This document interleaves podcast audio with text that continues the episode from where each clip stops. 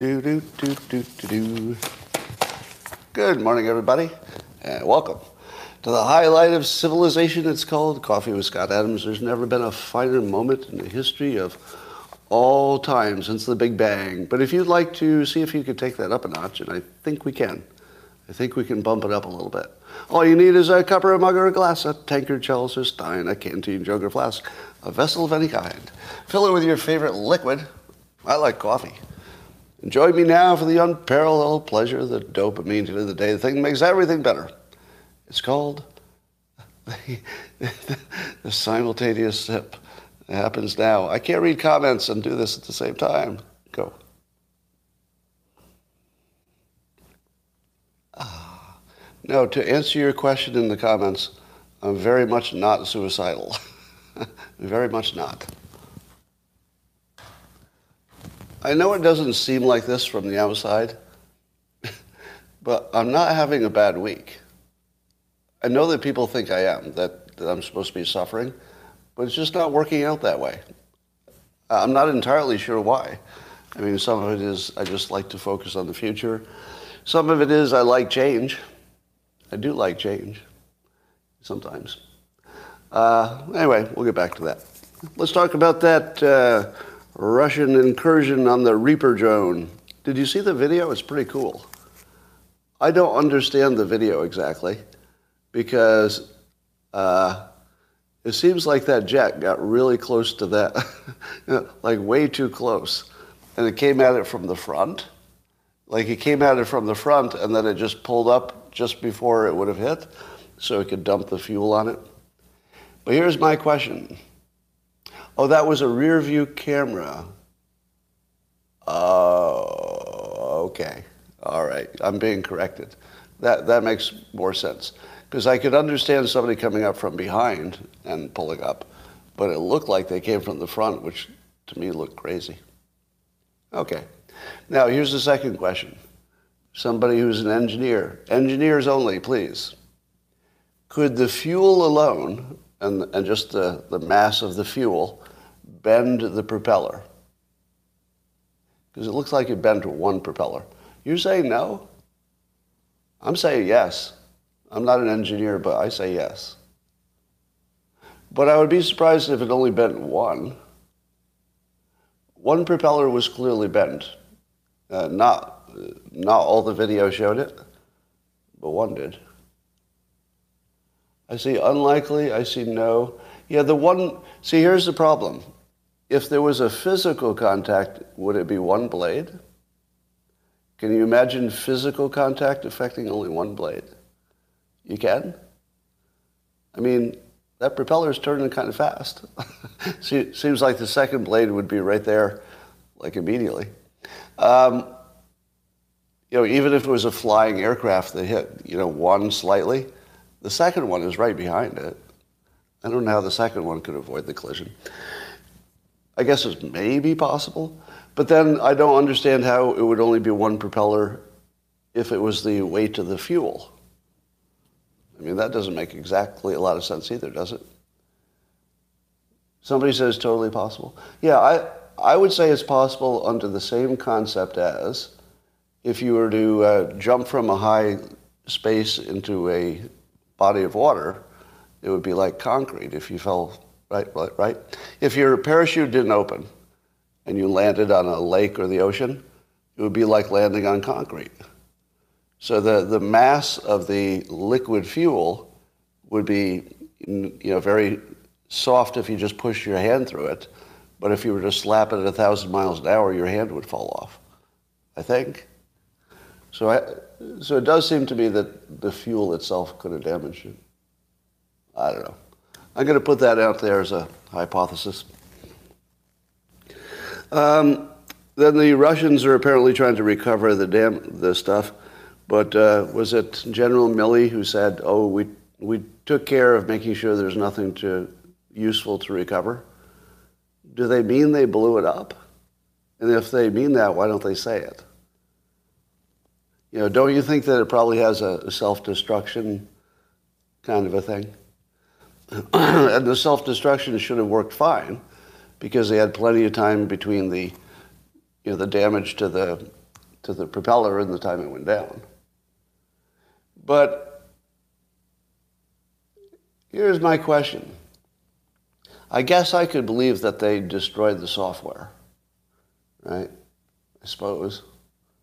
Um, maybe you deleted the software or something. Um, but do you think there's no technology in the Reaper that Russia wants? There's no chip, there's no design, you know, secret, nothing. I suppose if it's just a bunch of debris spread across miles, there's not much you can get. But it's hard. It's hard for me to believe there's nothing they can get out of it. Does that sound like a lie to you? That there's just nothing they can get that's useful? Now, it's possible, the other possibility is that we know that Russia has already had Reapers and taken them apart, or they've already stole the designs. so it's possible that we think they already know everything about the Reaper, but we can't say that out loud. Like maybe the real answer is, well, I hate to tell you, but they don't really need to recover the debris to find out everything about the Reaper because maybe they already know. That might be the answer. That, that could easily be the answer. All right, I have a correction. So this is something that I got uh, totally wrong. I was not aware that California has one or had one committee coming up with reparations recommendations, but San Francisco was doing its own separate one. So there, I, I, I, guess I was confused that there were two of them. I did wonder why one had much higher numbers. I just thought they raised the numbers from the first recommendation. So forget everything I said about Gavin Newsom and his committee for the San Francisco one. But Gavin Newsom did play it correctly with his committee, the statewide one, that came up with some ridiculous numbers, which is, I'm sure, what he wanted. So that once the numbers were seen, everybody would say, oh, I guess we can't do that, and that's the end of it. But he could say, well, I tried. I formed a committee. But the San Francisco one seems sillier because the people who formed the committee, you know, seem aligned with the people who came up with the recommendation. It's all kind of the, the same little group. So they're the ones who came up with the five million per resident, ninety-seven thousand per year for 250 years, and you can buy a home for a dollar. it's hard to even say it without laughing. Like this is just so dumb. Uh, but then I read that uh, Robert Johnson, the founder of BET, he wanted something like a $14 trillion set aside for black Americans. 14 trillion. Our enta- entire national debt is 30 trillion. So increase the, the crushing national debt by 50%, and, and then everything would be good. Um, it took three years for the San Francisco group to come up with a recommendation. What were they studying exactly for three years? What, what, what data were they collecting? I don't know, were they waiting for economists to give them some estimates and stuff? And did anybody tell them that their economist did the calculation incorrectly? I wonder if anybody told them they calculated it wrong. Now, when I say calculated it wrong, I don't mean that the raw numbers are wrong. I don't know. But I do know that they didn't compare it to the alternative, did they? They didn't compare it to the alternative. What, what, what kind of an economic analysis says, let's look at this without looking at what it would have been if you hadn't done this? The actual, the actual comparison would be to the people who did not leave Africa in the first place and were never part of slavery. That would be their, that's the control group. So if, if slavery had never intervened, what would your life look like? And what would be your you know, quality of life? Now, it might be quite good. There could be some Africans who are doing great. Maybe you take the, the average. But I wouldn't compare it to what America is doing even though I understand they were a big part of the labor force. And here's why. The labor force, whether it's paid or slave, they don't get they don't get ownership of the product of the work. Imagine if the slaves had been voluntary employees. I mean, that's a long way from reality. But imagine if they had. Suppose they had been paid. They wouldn't, ha- they wouldn't have any ownership of anything else. They would just have their salary. Right? And how much were um, how much were white, poor uh, Americans at that time earning? Well, I'm going to take a guess. If you were poor and white, what you probably earned was enough to put a roof over your head and eat. Probably not much else. And I'm not going to compare voluntary labor to slavery. I'm just saying that um, people were working for basically survival at the lowest end. There wasn't that much difference in the compensation part. There was a gigantic difference in obviously the, you know, the ethical, moral, painful, you know, evil part. That, that part was very different. But that's the part that would make sense to me as an estimate. If you came to me and said, all right, we're not going to look at the economic gain, because that sort of doesn't work. We're going to look at the pain and suffering. It's, it's more about compensation for the bad thing that happened. But then the problem is that the bad thing that happened mostly happened to other people who are long dead. So if you took the approach of we're compensating for the pain and suffering, uh, your argument isn't as strong because the people who are directly affected have long passed.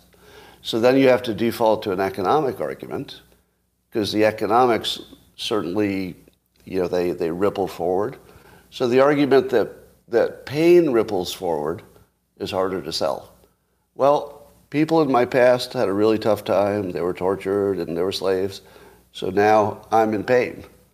And nobody's going to believe that.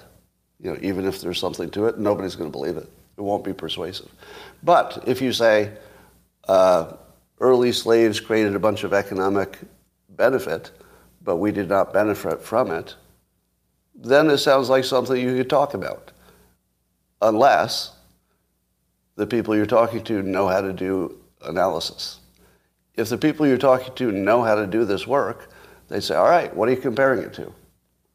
Right, you said you lost, like you lost a bunch of value. Now compare to what? If they're comparing it to the white people, well, I think that's the wrong comparison because that's not the control group. If you were a scientist, you, you wouldn't do that. If you were a scientist, you'd say, what's the control group? Oh, the people who did not have any slavery. That's the control group. If you're not going to at least compare it to the control group, it's just, it's just social persuasion. It's not any kind of analysis. Any number you come up with is just ridiculous. Right?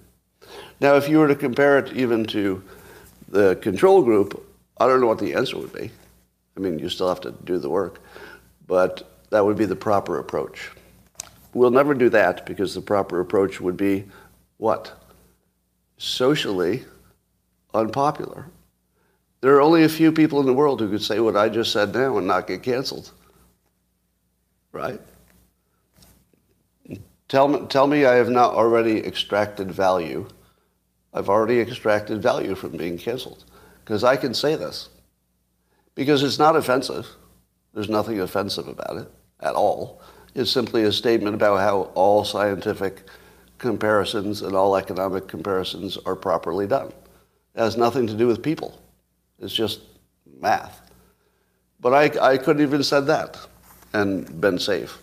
I mean, I have said something like it, but you know, if if I had said something about it like that before, and it became a, a viral video, I would be canceled for that just for saying that reparations are calculated incorrectly.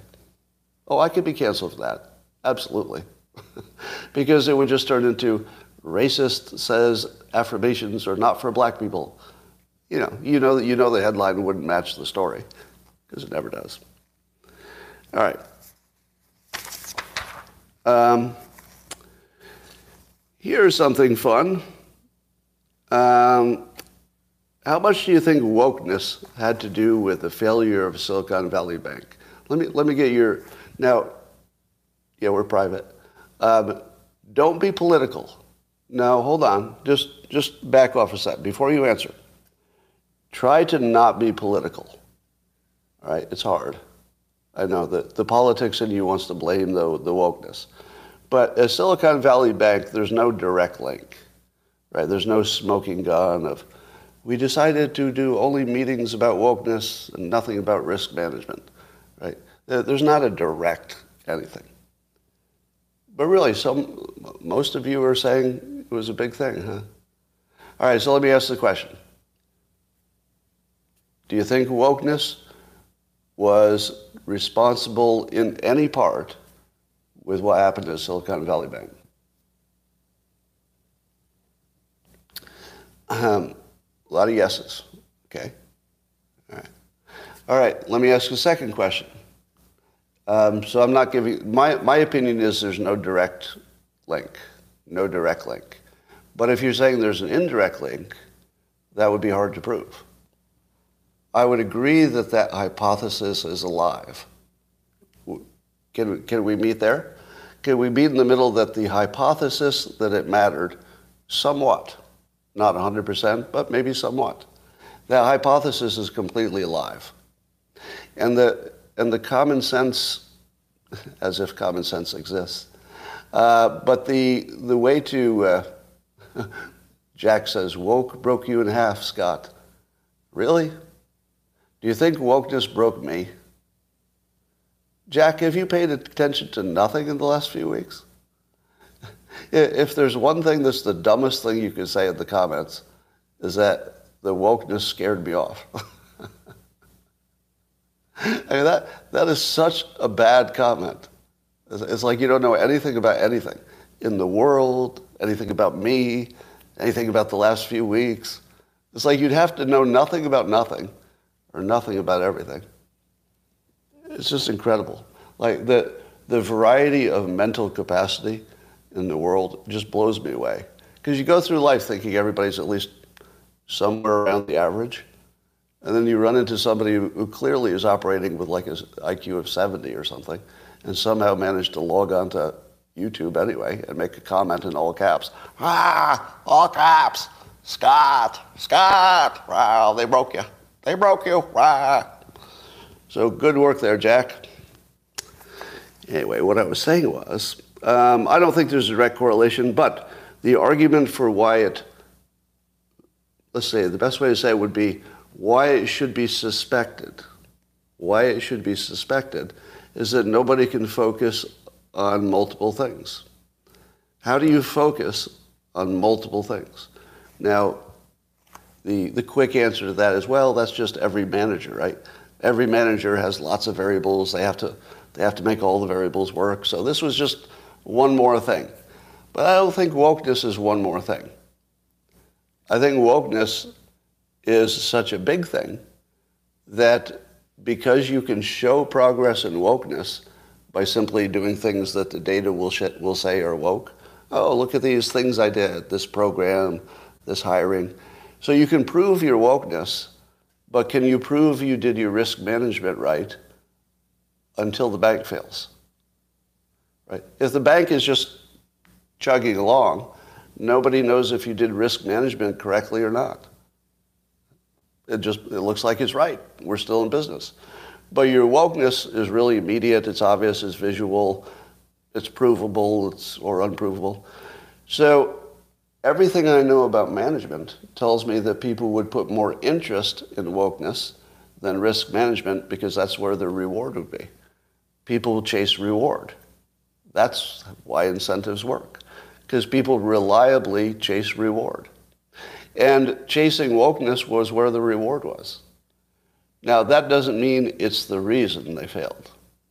But there's no question that a company that has that as a a visible goal, it would not distort their, at least their attention. So you could argue for sure it was a distortion of good management technique. That's obvious. But whether that went the extra distance and was an important variable in the end product, I don't know. Here's another theory.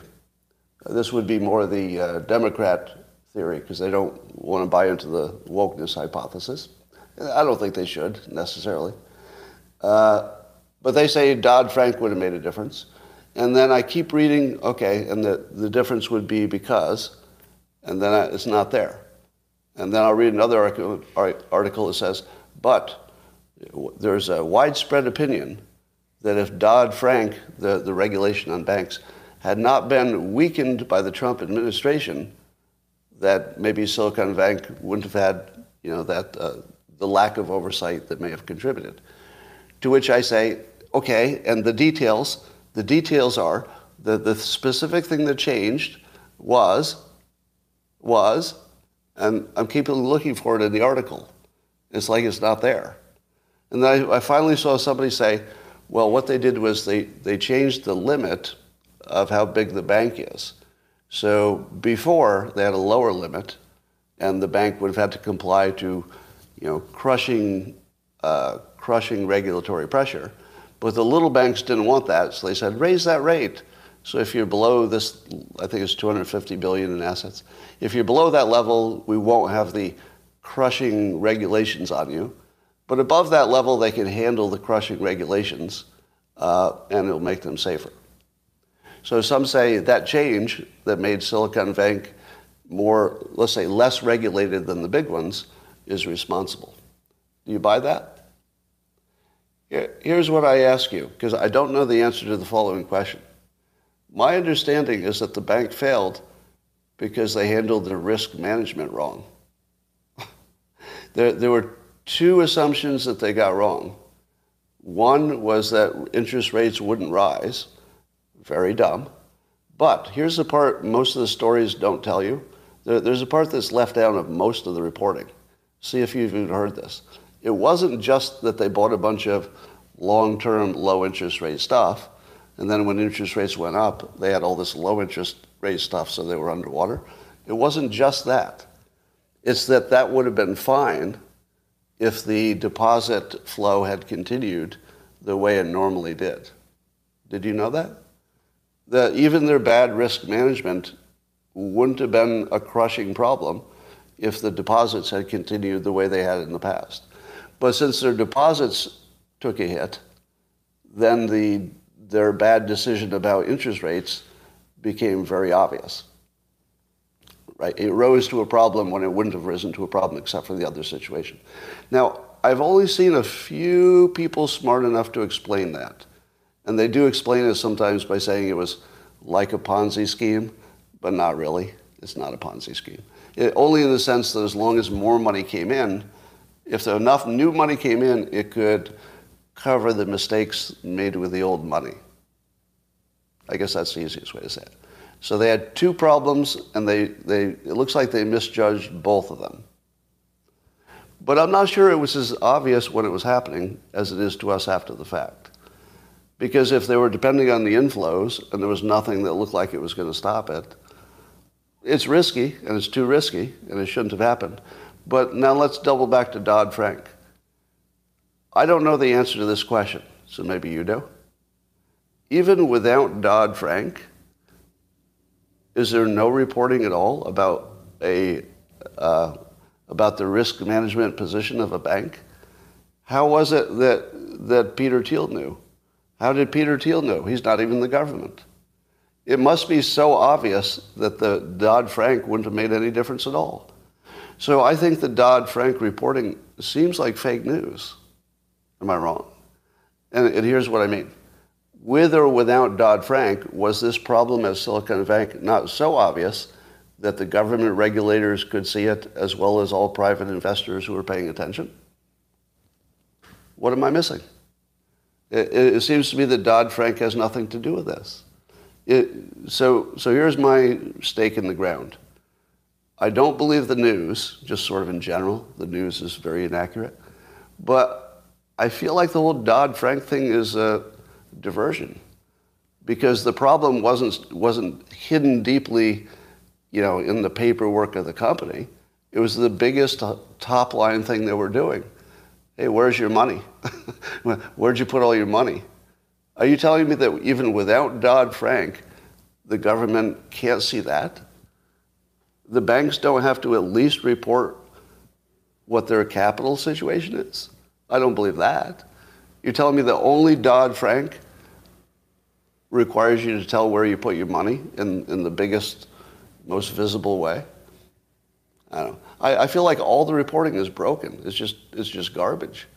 You're, you're, we're like picking through the, the tea leaves here to figure out what we can know about this thing. Anyway, I think the Dodd Frank thing is bullshit. I think the wokeness thing is unproven. I think it was probably uh, an individual who was bad at their job.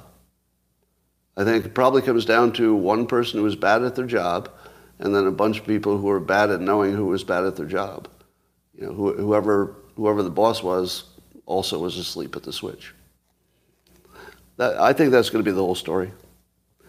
All right. Um, there was a video that was viral on uh, Twitter in which a young woman said some version of she wouldn't want to work with people who have pronouns in their profiles.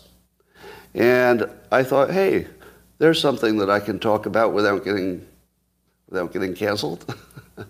so I thought, wouldn't the world be better off if I say this out loud? So I tweeted, I'll say it out loud too. I would never hire a person with pronouns in their bio. It signals an anti-success mindset. Now, there, last I checked, there were close to 5 million views. And I, I can't tell how Twitter does this. I can't tell if the 5 million are based on the original video that I retweeted with a comment, or the 5 million isn't my number, right?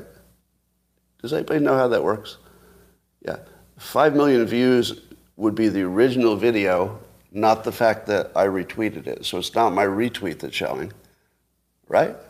Because I don't think I got 5 million views on my retweet. All right, somebody's confirming that. Yeah, I think it's total. It would make more sense as total, wouldn't it?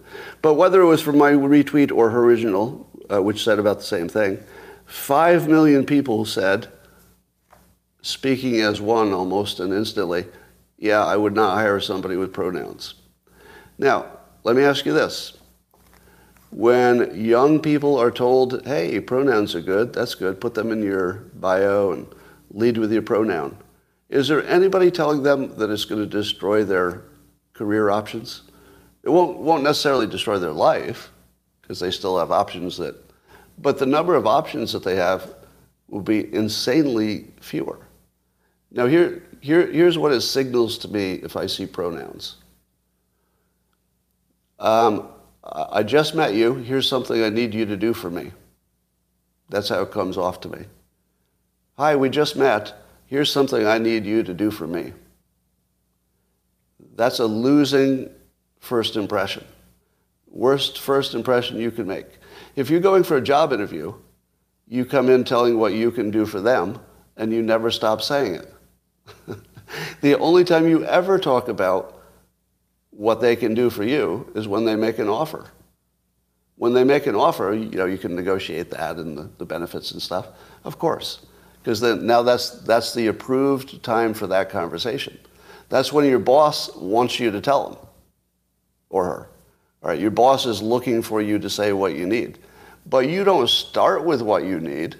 You don't walk in and say, the beginning of this conversation, I'd like to make it clear I'll only work under these conditions. Nobody says that. But when you come in with your pronouns, you're saying, here's how you're going to treat me. And if I'm not treated in this way, I'm signaling that could be a problem. That could be a problem. No, I might not sue. I might not necessarily sue. But if somebody else sued you, I'd probably back them. I'd probably back them if somebody else did. Because that's the way you are. You don't like my pronouns. So it's, it's such a, it's a signal that somebody doesn't understand the basics of success. The basic elements of success. Who is it who doesn't understand that a first impression is really important? Does anybody not understand that? And yet the pronoun people seem to have missed the biggest part of what they're doing that it has an impact on other people. Now, if they, if they hang around in their, their little clump of people, they probably just get praise for what they're doing. But somebody needs to tell them this affects their career. And not just if it's on your resume, but if it's on your social media. Look at the comments from hiring managers. Those are the chilling ones. The people who do hiring for a living are, at least in the comments, are universally, close to universally, saying, yeah, I, I throw away every resume, even if the pronouns are only on their social media. Like that's really happening. It's a pretty big problem that the, the, the woke people do not realize that wokeness is nearly the complete opposite of success. Like the, all the concepts of everything from racism to wokeism, wokeism, they sound good at the moment. And if you're standing in the room with the persons you're talking about, feels right.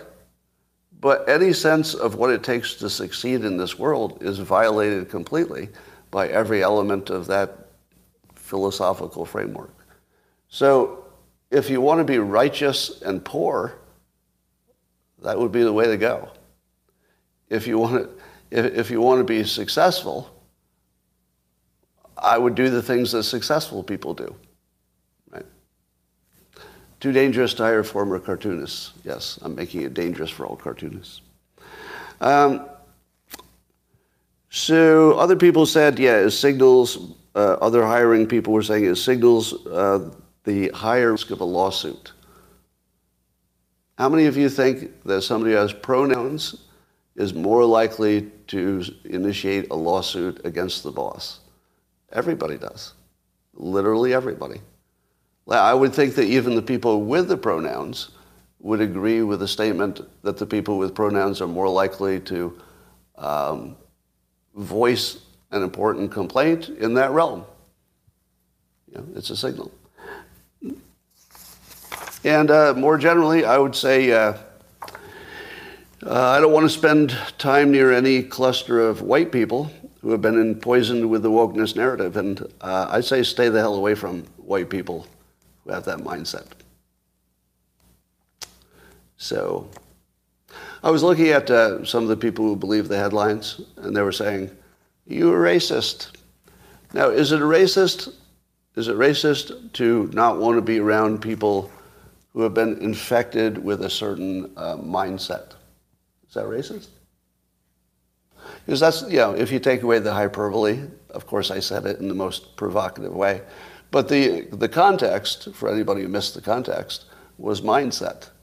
Did, did anybody hear me say, I don't like the genetic makeup of somebody?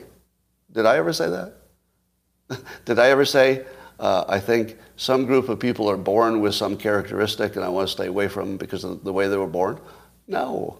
That's literally the opposite of anything I've ever said. So, Mike, so Mike, Mike's an NPC. So on my NPC list, one of the things is backpedaling. When all you do is clarify your position, there's always an NPC who says, oh, there's the backpedaling, or the, the fence sitting. Those are all the NPC comments. So, no, it's not backpedaling to re-describe exactly what you said the first time. The entire context was people being infected with the woke virus. Let me ask you this. If you knew there were a bunch of people who had uh, uh, the alpha version of COVID, would you want to spend a lot of time in the room? Suppose you didn't know which ones had COVID and which ones didn't. Is that racist? Would that be racist? No. You're just saying this identifiable group of people has a little more COVID at the moment for whatever reason. I'd rather stay away from the virus.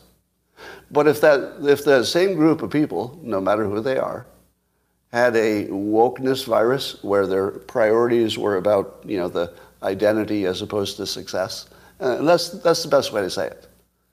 The, my definition of wokeness, that's the quickest one that gets to the point, it's a preference over, for identity over success. Because you can't play both at the same time. Right? I mean, you could try, but it's not going to be as, as good because there are too many conflicts. For example, you know, I, I, gave you the whole list before, but if you're looking at the past and you know the evil of the past, that's the opposite of a mindset of I can do anything, nothing's going to stop me. You know, look at the future. It's just opposite. So that's the way I think of it. So stay away from people who have that mindset, and that's why uh, when I had my little provocations. That's why black conservatives, even if they were shocked by the way I introduced the topic, once they heard what I was saying, the black conservatives were like, oh, I see what you're saying. You know, I'm probably better if you didn't say it that way, but I see what you're saying. Right? It was a mindset thing. If it had been a black thing, do you think black conservatives would have given me a pass? what do you think? Do you think black conservatives would have said, oh, I don't mind you being a racist because I'm a conservative? Said no black conservative ever in, since the beginning of time? No, no. Black conservatives know what racism looks like. it's not something like mystery concept. They know exactly what it looks like. And they looked at my situation and said, no, that's a mindset thing. I get it. That's a mindset thing. All right. Um, how badly does TikTok own our media in this country? Because the Wall Street Journal and the New York Times are reporting that the Biden administration wants to uh, look at having an American company buy TikTok so that we wouldn't have this uh, data security problem. I don't even see this story on CNN or Fox News today. Did I miss it? Like I looked at the, the front pages. Like this is news from late yesterday. It was on, but it was on the Fox uh, website. I guess all I'm saying is it's it's weirdly underreported in the general media, but the New York Times and the Wall Street Journal focused on it. So I'm wondering if there is there something happening here that I don't know about. Like, you don't usually see this. Here, if you don't study the media, here's what you need to know. If the New York Times reports on a thing, they're what's called newsmakers, like the Washington Post and the Wall Street Journal. They make the news, and then the lesser entities decide to talk about it because the, the news has been determined.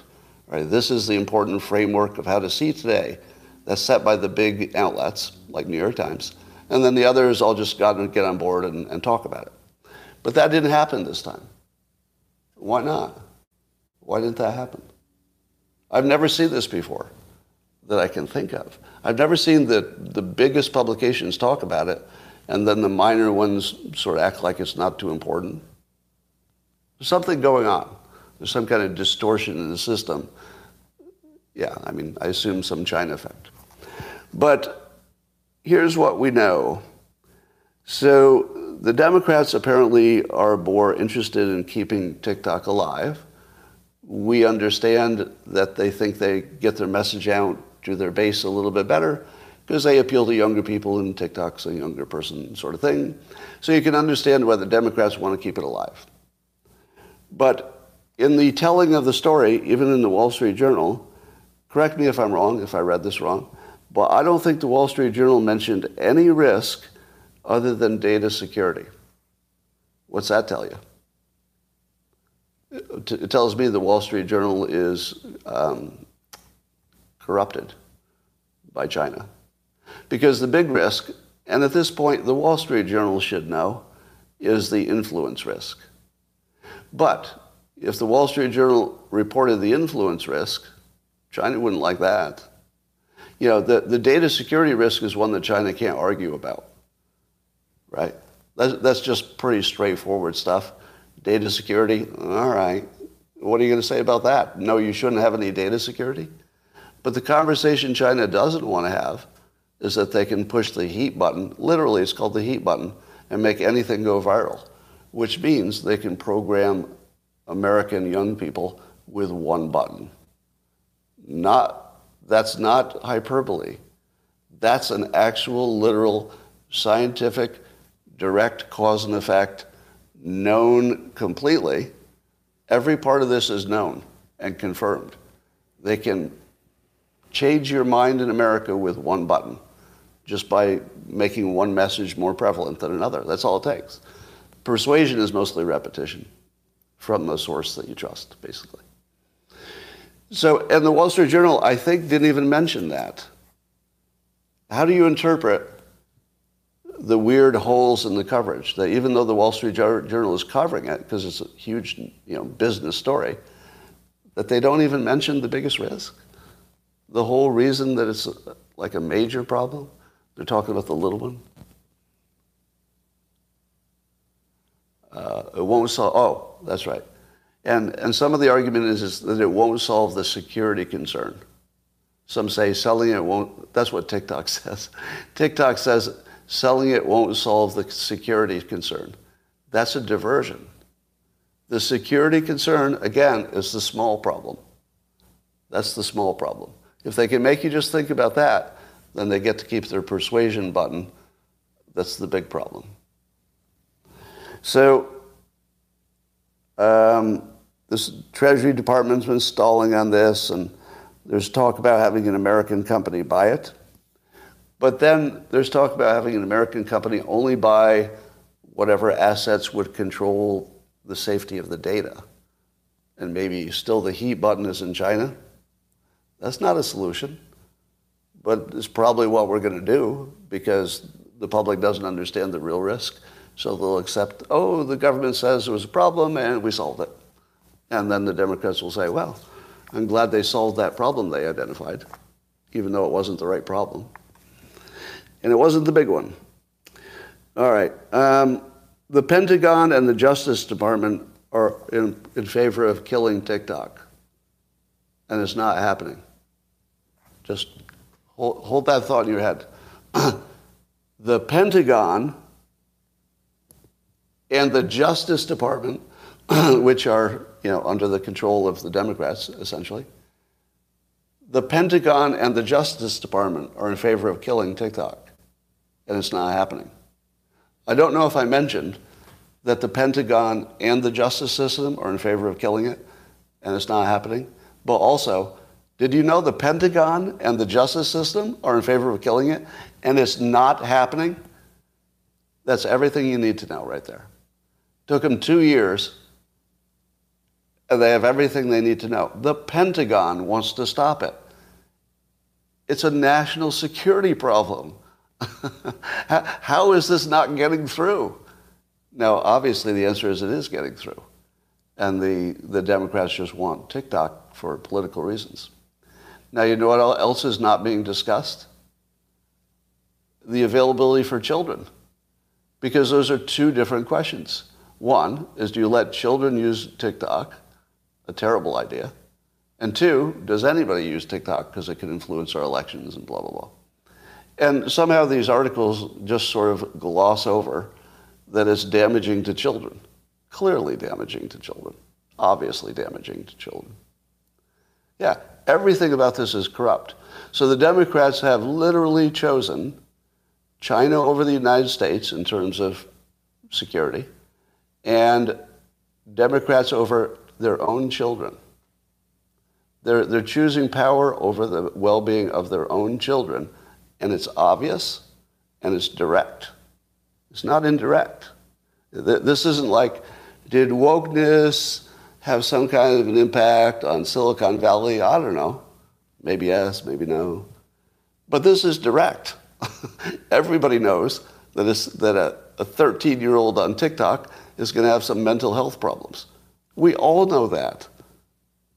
And we're not doing it. The, the, it's just amazing that the Democrats can do this right in front of us, right in front of you. And it makes no difference at all. It's like the government could not be more broken. All right, here's uh, Vivek talking about uh, Vivek Ramaswamy talking about uh, Silicon Valley Bank. And I'm going to disagree with him here, even though I've endorsed him. Uh, he talks about. Uh, so I'll, I'll, give you the lead up. He goes SVB's uh, ESG report lists a litany of, quote, cross function working groups, including a sustainable finance group that monitors progress against their climate commitment and monitors operational greenhouse gas reduction initiatives. And then uh, uh, Vivek says, he sums it up by saying, taxpayers shouldn't vindicate Silicon Valley's political hubris. Does that make sense to you? that taxpayers shouldn't vindicate um, their political hubris? No, that doesn't make any sense. Because the, the leaders have all been punished. The leaders aren't getting a benefit. They lost their jobs and their reputations. They got, they got cleaned out. The investors got cleaned out. But Vivek is treating the depositors who did nothing wrong depositors trusted their government, and they shouldn't have. It's because I would have trusted the government to be watching the banks. Didn't you? Didn't you think the government was watching, you know, at least the capital allocation part? I just thought that was basic government stuff. You said no. Some people said no. I just assumed they were. But I also assumed that most depositors feel that the government's got their back. So confusing the depositors, who were just victims of this, with the management who were culpable, and then the investors in the bank who, at least they were professional investors, so you know they were taking the risk that you know any investor takes. So you can't feel you know two crocodile tears for the investors and the managers, but to act as though the depositors, who were the victims, I don't see how that could possibly hurt us in the long run if we don't let the victims be victims. I, I feel like the management got punished enough that it would make them not want to do it a second time.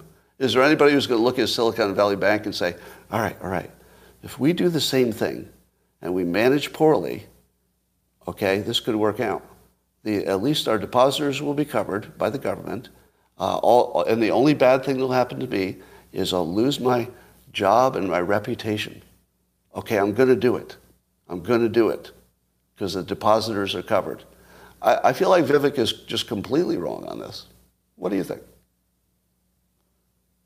As soon as you conflate the depositor risk with the bank management risk, you're in crazy town. That doesn't make any sense. Vivek is totally right. So you think the depositors who are innocent should suffer because the management did something and the government was not doing their oversight. So therefore, the depositors should suffer? Okay. So people say yes. As long as you can say yes to the, the full proposition, then at least you have a, a consistent opinion. I respect consistent opinions. I don't agree with it because I think there would have been a bank run. I think the risk of a bank run was too big. So that the benefit to you uh, was probably large. Probably large. Now, now, none of us know whether the bank run would have happened or not, or even if it happens yet. But it definitely would have made a higher chance. I don't think there's any doubt of that. Would you doubt that there was a higher chance of a bank run if the depositors had not been covered? How about that? Would, would you agree that there would be higher, higher risk, but we don't know if it would have happened? It just would have been a higher risk. Yeah. Okay. So here's my wrap up of that. Um, that's not a higher risk I would tolerate at any level. The risk of a bank run, you want that to be zero. Like 10% risk of a bank run? No, thank you. uh, nope, nope. I don't want a 10% risk of a bank run. If I can bring that to five, I'm going to spend a lot of money to do it. Right? All right. Um, I saw Sam Harris was getting some attention for saying that uh, he was using Candace Owens more as an example, I think. That uh, he said she isn't worthy of having opinions on vaccines or climate change. Do you agree with that? Do you think Candace Owens, uh, I hate the words he's using, not worthy of. I think he means not credentialed enough, uh, but not worthy, says Sam Harris, of having opinions on vaccines and climate change. Well, let's compare her to the experts, shall we? I, I think he raises a good question. Should you trust Candace Owens more than the experts? Here's my first question, Sam. Have you compared their track records? Seriously. Have you compared everything Candace Owens has ever said on all kinds of topics, because we all talk about all the news. She doesn't talk about some of the news, she talks about it all, all the big stuff.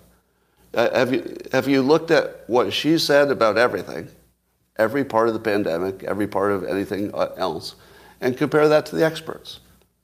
If you tell me that you know she did worse than the experts, I would say, how do you know that? How do you know that? Where, where's that evidence? Because anecdotally, I don't see it. Do you? I do see things that, in my opinion, she got wrong, which would be true of every person Right? being wrong is not any kind of a criticism, really, more of an observation. We're all wrong. like everybody gets to be wrong if you do this kind of work.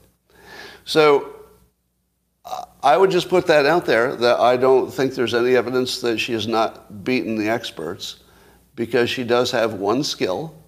She has lots of skills, but one skill that stands out. What would that be? What, what would be a good Candace Owens skill? Right, BS detector. That is correct. Her, her BS detector is pretty good. And somebody with a good BS detector can beat the experts. They can beat the experts. All they do is they focus on the ones that are obviously wrong. Now, if you said, uh, I'd like to use Candace Owens as my doctor for all of my medical issues, well, I would think that would be a bad idea. I would go with an actual doctor in that case. But if the medical community tells you that, uh, let's say, oh, I don't know, that uh, drinking alcohol might be good for your health, how about that? That's, that's the one that I called out as bullshit 20 years ago, and now it's more and more clear that that was never true. Now, am I a doctor? Would Sam Harris think that you should listen to me over the medical community? Yes, you should. Yes, you should. In that specific question, yes, you should. Because I, I identified the bullshit, the reason for it, the entire mechanism of why, why anybody would have said it, the reason that some of the, you know, some of the uh, studies agreed with each other. I, I laid it all out. It was all right. Every bit of it was right, as far as we know. That's the current understanding. Uh, having smart people with BS detectors tell you that something from the medical community is not true, uh, there are people who can do that and do have a little track record of doing it. Again, not everything, not everything, but nobody gets everything right. All right, uh, here's, a, here's an example of the experts. All right, trust the experts. By coincidence, um, there were two tweets that were right next to each other physically on Twitter in my feed because I was looking for long COVID. One of the stories was from Scientific America, and it said that long COVID is a neurological disease, and maybe 16 million people have it, and, and it's even young, healthy people, and you know, other, other estimates say it could be like 40% of people who had COVID may have long COVID and it's really bad and blah, blah, blah. Do you know what they don't mention anywhere in the article? Do you know what's not mentioned? It's a whole big Scientific America article about long COVID. They never mentioned the possibility that it's a vaccination problem. Now, I don't think it is. But how do you rule that out? How in the world do you keep that out of the article? That, that's a giant tell. It's a gigantic tell for this being a plant by the pharma industry. What it looks like is we're being primed for drugs that treat long COVID. That's what it looks like. It does not look like this was a real article. It looks like a fake article meaning that it was influenced by somebody who has a longer term agenda. Because I don't think you could write this honestly without at least saying, you know, half of the country thinks it's the vaccinations, and we don't really know. It did point to uh, a study, which I had not seen, that said that uh, the vaccination, if it had any beneficial impact on long COVID, it was sort of in the 15% range, one five and that wasn't as much of a benefit as they had imagined. Now, let me ask you this. If you knew that long COVID was real, and not the kind that lasts a month, but the kind that lasts apparently the rest of your life, if you knew that was real, would you take a 15% chance of reducing it by accepting whatever the risk of the vaccination itself is? You'd say no. Well, so, so you would say that more than 15%, no, let me do the numbers right, is not 100% of people get long COVID. So it's a 15% chance you would help a little bit on something that's only a percentage of the population. So first of all, you wouldn't know if you would be the one who got long COVID or were susceptible. And then there would only be a 15% chance that if you were in the group who might get it, it would be better. Now, if you were, let's say, older and you had comorbidities, the speculation is that the worse your COVID is, the higher your chance of long COVID. But um, clearly at this point, the long COVID doesn't seem to be a big factor for vaccinations. Now that was one of my biggest, that was one of my biggest variables. One of my biggest variables was, well, you know, I don't know, but I don't want long COVID. So if it makes any difference to that, I'd like to reduce my long COVID risk. Um, but I don't think we know anything about anything. The very, the very next article that was next to this one, saying that long COVID has all these problems, was another expert saying, yeah, it's the, it's the shots. It's the vaccination. Yeah, it's not long COVID, it's just the vaccination giving you these long problems. Do I believe that? No, but I don't rule it out. How can I rule it out? But also, how can I believe it? So basically, it's a claim that I just look at and go, I don't know, could be.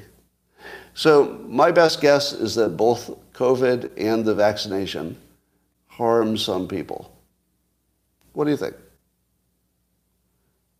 Best guess, both the vaccination and the COVID will harm some people. Yeah. Now, if you think you know which one would harm them the most, I think that gets into pretty uh, vague territory there. But it could go either way. I would say I'd be open to it going either way.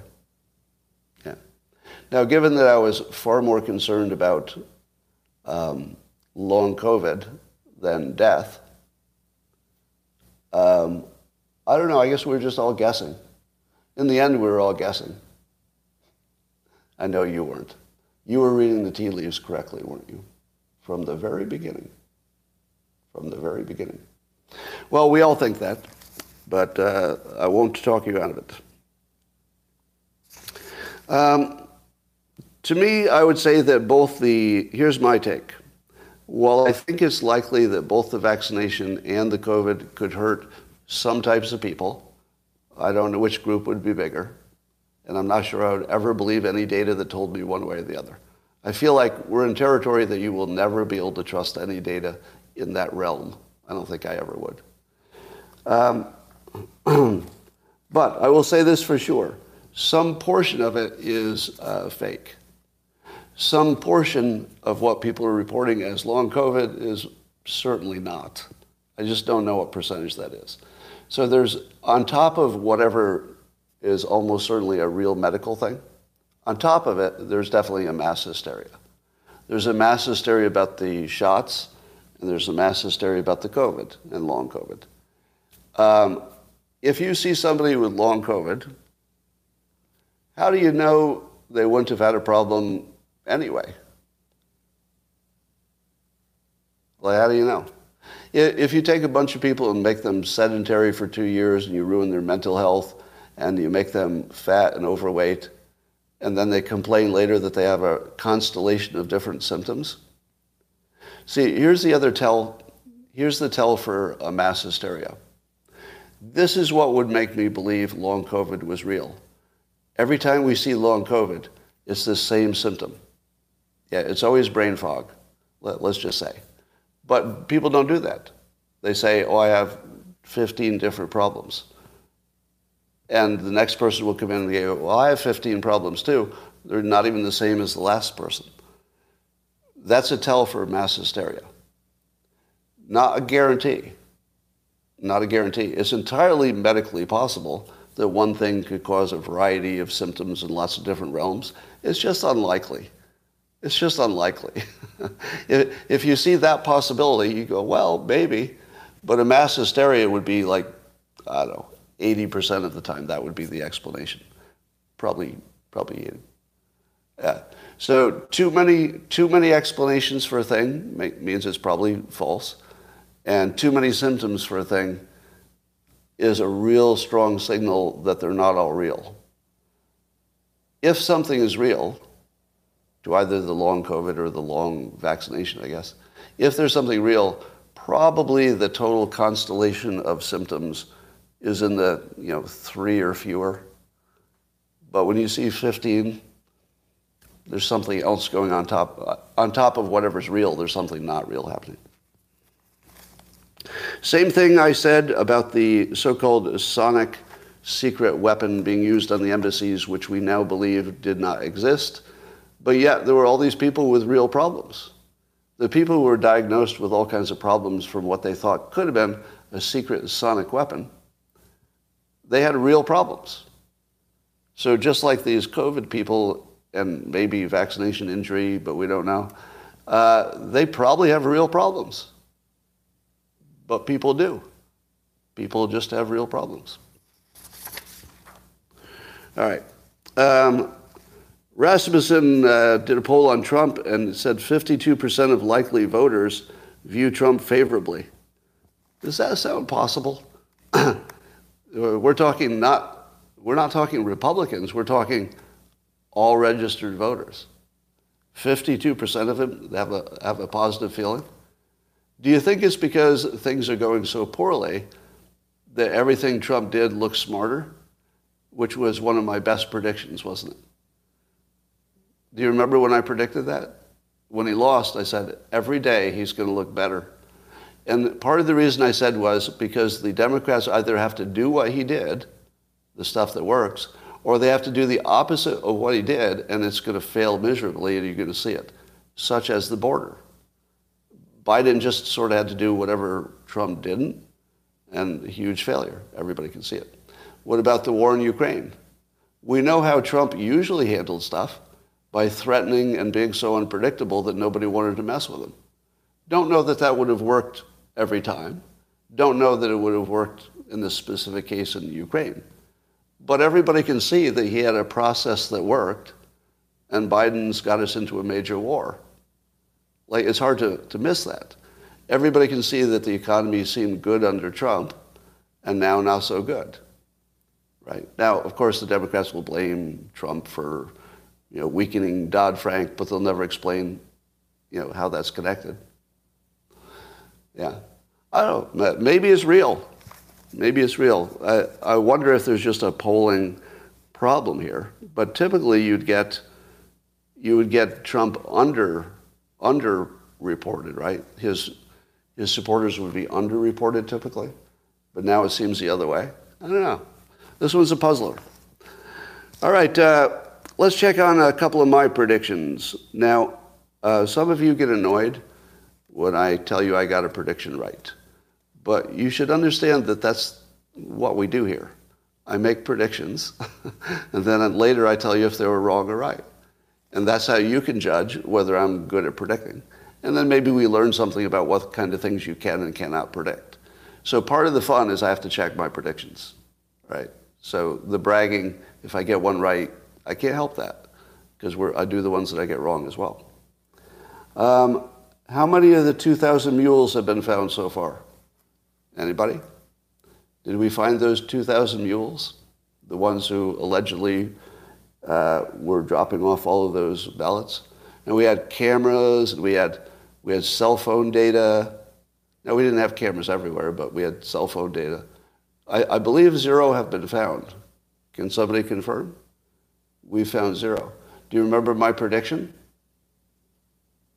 My prediction was the lack of finding a mule, even at the beginning, was a huge red flag. And I said, you're going to have to wait to see if they find a mule.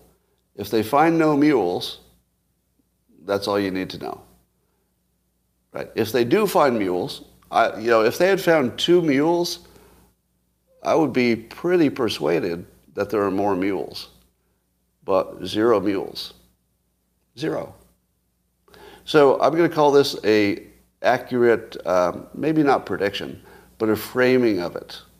The accurate framing was there's something obviously missing, which is at least one mule, and that if that's not produced in a fairly short amount of time, let's say give it a year, a year, is a year enough?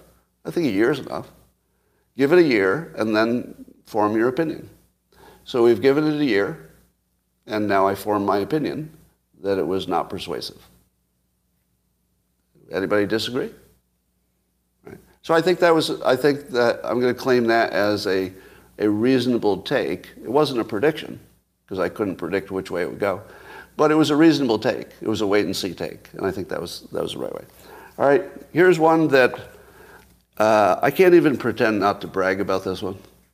All right, this is going to be a little bit braggy.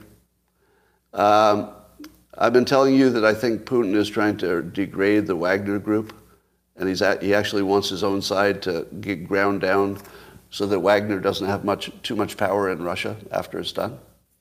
Well, it turns out that's a growing opinion.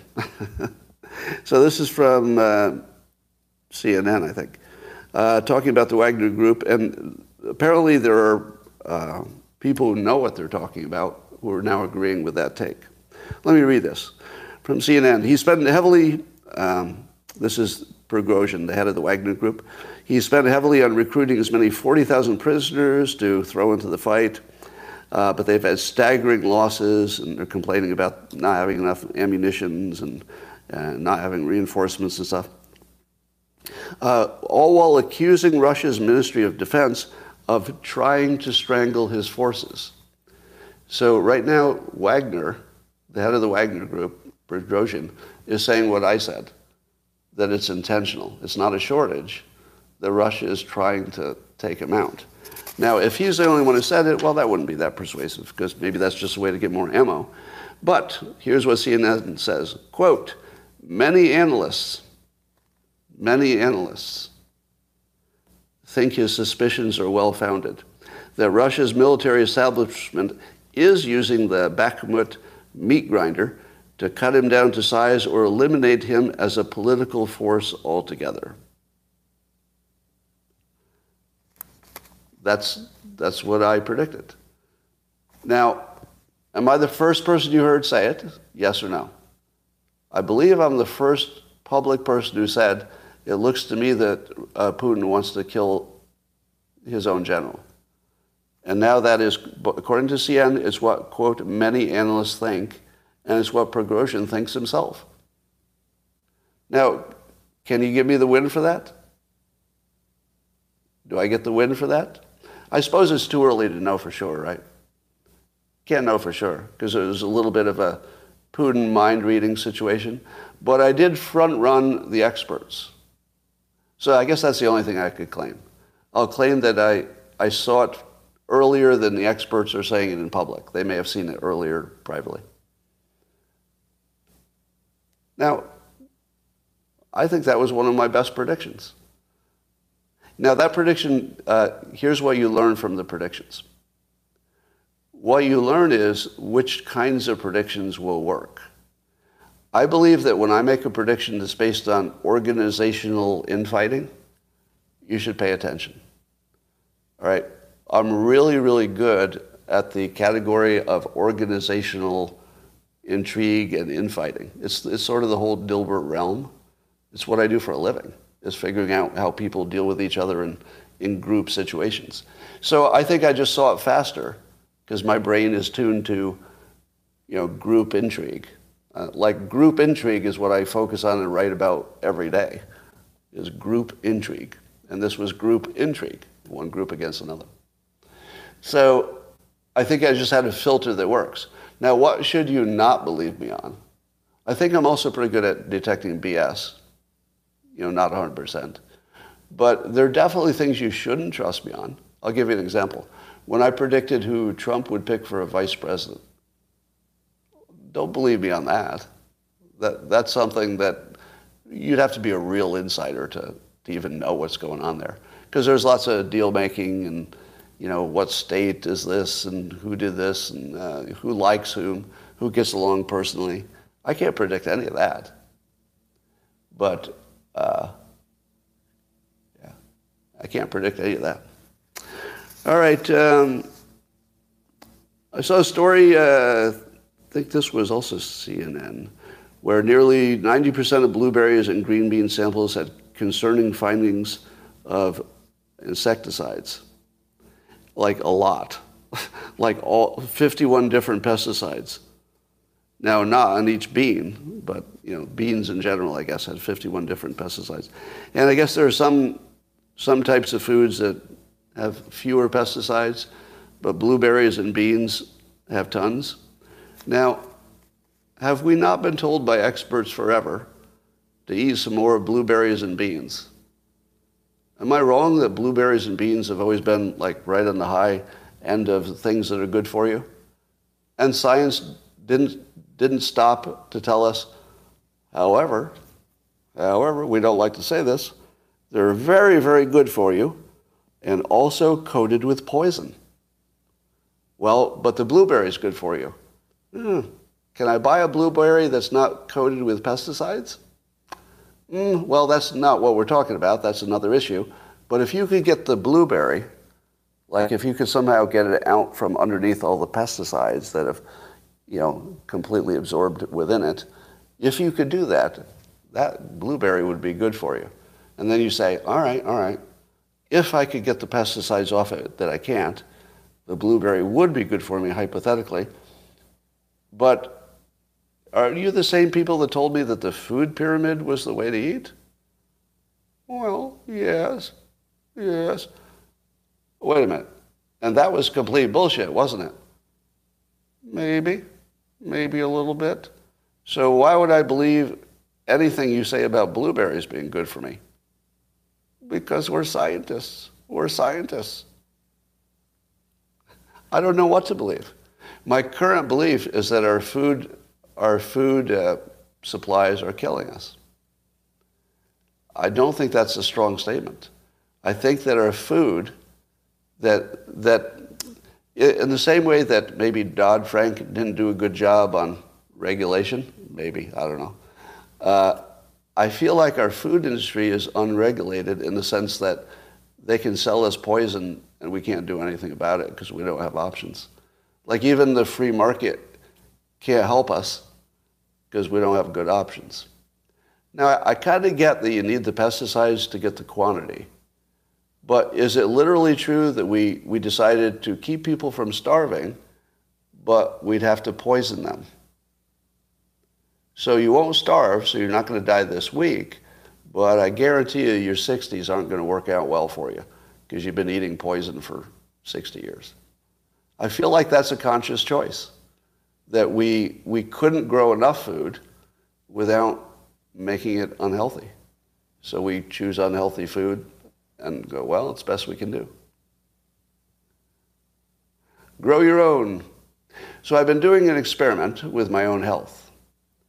Uh, when I can, which is harder than you think, I'm trying to go a full day with only eating things that don't have preservatives and weird stuff on it.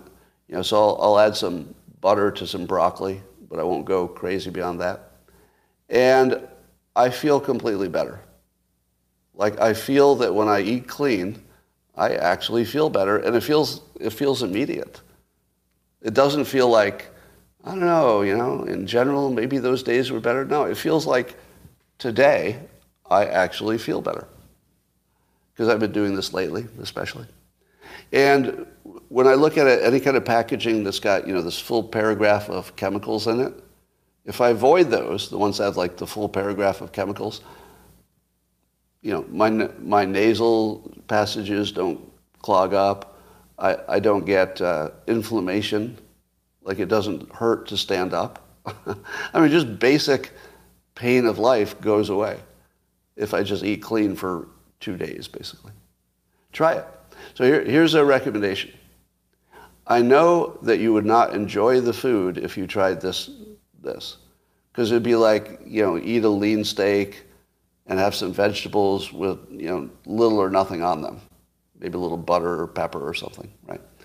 And just try it for two days. Try for two days eating nothing that has a paragraph of additives. And feel, feel if you feel different. I believe you will. I believe you will. So no, no fast food, no nothing from a can or a processed box. Just like if you can hold the broccoli in your hand and get organic, right? Now I don't think the pesticides give you any immediate bad feeling. I just worry about them in the long term, sort of a cumulative thing. But the the additives, the additives I believe immediately make you feel bad. I believe they immediately make you feel bad, as in the same day. The sulfites are, yeah, my big problem. Sulfites are, are just my, my nemesis. Yeah. And the, by the way, did you know the sulfites are not always listed in the, in the ingredients? There, there's some kind of law that allows them to not list it. It's one of those. It's the thing I'm allergic to, and they don't have to list it. So, how happy am I about that? I think I'm right about that. I need a fact check on that, but I think I'm right. All right. Um, and that, ladies and gentlemen, brings us to the conclusion of my prepared remarks. Um, I like to think we're doing important work here. What do you think? Important work? Let me ask you a question, because I have to, maybe I've asked this before, so it's going to sound like I'm asking for a compliment or something. I'm not. I'm actually, I'm curious about this. And I'm more curious what the YouTube people say, because the, the locals people are going to get the right answer because they know me better. But the YouTube viewers, probably there are more new people in this stream than normal. How many of you on YouTube would say that um, I have an influence on national political events. That I personally have an influence on national political events. Yes or no? All right. So I'll let you know on locals. On locals, everybody's saying yes, and you're you're correct. you are correct. Um, I thought there'd be more of a mixture on YouTube, but if you think the answer is no, uh, ask yourself why so many people are saying yes. Right? Yeah. Um, now, to my point about whether uh, I was canceled for political reasons, right? Now, keep in mind that nobody on the political right canceled me or believed that I should have been canceled. I think none. On the political left, it was pretty much universal. I should be canceled. Knowing that I influence politics, do you think the cancellation was political? Do you think it was political? Having just answered that I moved the, the needle on politics. Yeah, yeah, yes. Now, was that obvious on the, in the fog of war? On the day that I was canceled, was it obvious to you that it was a political move and it wasn't so much about anybody's outrage? Was that obvious to you? Locals people say yes. YouTube is a little mixed. Some people are saying no. But now it's obvious, isn't it? Would you agree it's obvious now? And I would say that the best evidence of that is that black conservatives didn't have a problem. Yeah, they had a reaction and some curiosity, and that's all perfectly appropriate. But when they heard the context, they were like, okay, that makes sense. Yeah. So if you believe that this was because I said something outrageous and that's why I got canceled, that's actually fake news. That is actually fake news. It is yet again another prominent example of a, you know, basically a hoax. You know, I don't want to call it a hoax because that implies some kind of intention. But with or without intention, and, and I would also say, regardless of what the thought process was of the people who canceled me, it's still political because they wouldn't have made the decision if I were black or a Democrat. Everybody knows that. Every one of you knows that if I'd been black or just a Democrat, I wouldn't have been canceled. Of course not. Of course not. It is 100% political. Which doesn't mean it wasn't offensive, because remember, I did it to be offensive, to attract attention to what I thought would be a useful point. And still will do that, by the way. It still will be useful. I just have to, you know, clean up some things on Prisoner Island first. progress is good, by the way. Progress is good. Now, do you think that I've already um, moved the battleship of opinion? Because do you think on day one I could have gotten most of the people on YouTube to say, yeah, it's obviously political? No, there's no way to do it on day one. If I'd said that on day one, you would have laughed at me. You would have laughed you would have absolutely laughed. oh, yeah, it's, it's political. I got it. I, I got it, yeah. It's totally political. You would have mocked me mercilessly. But once the fog of war clears, and you can see that it lined up completely politically, It didn't even line up by race, of all things. The opinions did not line up by race. It was only by politics. It was all political from the beginning. All right. Um, John says, I think the battleship is sunk. John, you have no faith in me. This isn't the first time I've been canceled. It's the fourth or fifth. I'm more canceled than I have so much uh, practice getting canceled for my uh, for my gender and my race. It's the fourth time. Two corporate jobs, one TV show because they decided to have a black only night and they canceled mine, and then this. Four cancellations that would not have happened if I'd been black. That's just a fact. There's four cancellations, two careers, no, three careers, four careers. I've lost four careers for not being black. Being female would have helped a little bit, but being black would have really helped. Now, do you believe that do you believe those claims, by the way? Do you believe my claim that I really was told by my bosses directly, you can't be promoted here because you're white? Yeah. Anybody who is white and lived through the 80s and 90s, you all know it's true. Every one of you knows it's true because it happened to you. Right? Somehow black America never heard of this, which always amazes me, which has nothing to do with black America. You know, there are just as many things that black Americans know that I don't know. So it's just, it's more about the bubble.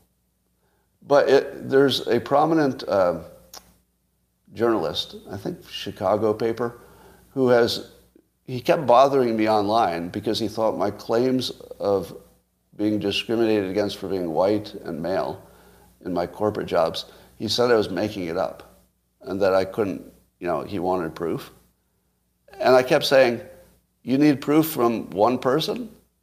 You could literally drive to San Francisco, uh, flag down any, any uh, white guy in his 50s, and say, hey, were you working here in the 80s and 90s?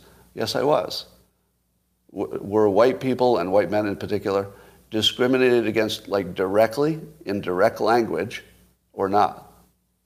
What would every 50 year old white guy who lives through that time tell you? Oh, yeah, massively. Yeah. It might not have happened to that one person but they would all know that it happened to their brother, their cousin, their father, or their mother, not their mother. But every 100% of them. So I'm thinking, how could a journalist, and, and, and then here's where the, tra- the trail died. Since I was unwilling to produce the, the names and identities of my two bosses from the 80s and 90s, both of whom are likely to no longer be with us, because I think they were both older than me. So, you know, they'd be in their 70s and, you know, certainly retired by now. And I'm not going to drag them, because I like both of those bosses, I'm not going to drag them through this. Like, like the last thing they want to do is be contacted by the press to fact check this, right? So I decided not to. I said that I could, but then I thought about it, I was like, that'd be kind of a crappy thing to do to them, so I don't want to do it. And I, and I thought it would be good enough to say, literally ask anybody. You don't need me. Just ask anybody, and you'll get the same answer. Anybody who was white and male and lived through that time. And he wasn't willing to do it. And so I just tweeted, hey, did it happen to you? And, you know, hundreds of people say, oh, yeah, it happened to me. Like, doesn't have any impact. people are pretty locked into their beliefs.